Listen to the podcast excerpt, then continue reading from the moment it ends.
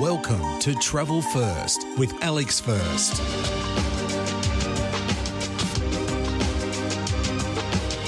My wife and my fourth and final day in and around St. Petersburg was devoted to exploring the spectacular Rococo Palace located in the town of Pushkin, 30 kilometres south of St. Petersburg.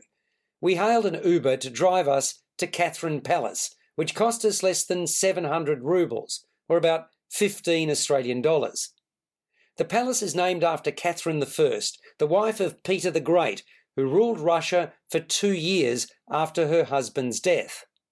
Originally a modest two story building commissioned by Peter for Catherine in 1717, Catherine Palace owes its grandeur to their daughter, Empress Elizabeth, who chose Pushkin as her chief summer residence. Starting in 1743, the building was reconstructed by four different architects before Bartolomeo Rastrelli chief architect of the imperial court, was instructed to completely redesign the building on a scale to rival Versailles in France. The resultant palace, completed in 1756, is 325 metres long and nearly one kilometre in circumference, with elaborately decorated blue and white facades.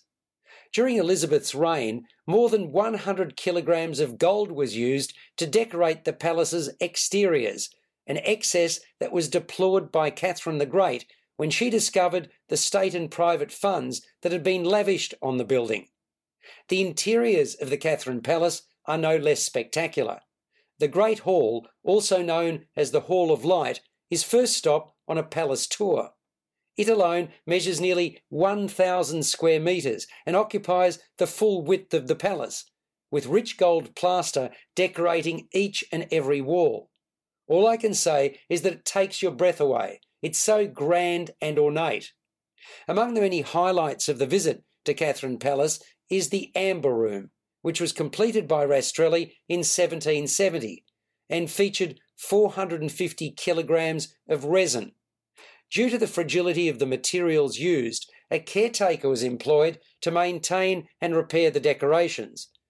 Major restoration work was undertaken three times in the 19th century alone. In 1941, when German troops took the city of Pushkin, the Amber Room was dismantled in 36 hours and shipped to Königsberg in Germany. As the Nazi regime crumbled, the panels were crated and moved out of danger but their eventual fate remains unknown.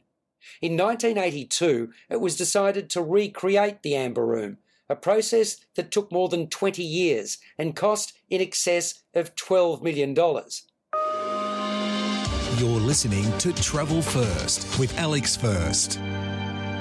I should also mention that in front of the palace, a large 1,400 acre formal garden was laid out, centred around a beautiful blue and white pavilion near a lake. Entry to the palace costs 700 rubles. That gets you in to see the truly splendid interior, ornate and gilded, which words alone do not do justice to. Let's just say it takes time to adjust to the wanton display of privilege.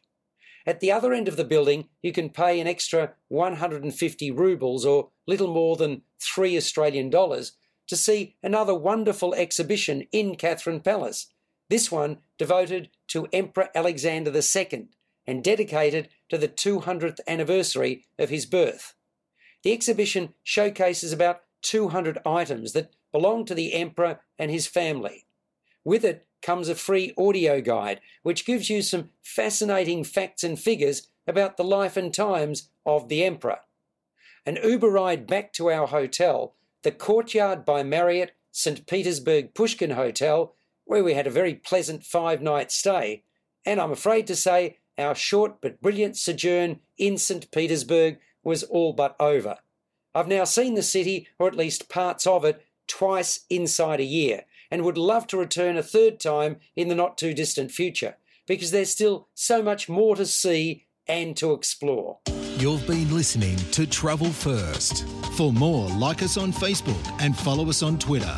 Subscribe to the full podcast at Stitcher and iTunes or your favourite podcast distributor. This has been another quality podcast production from Bytes.com.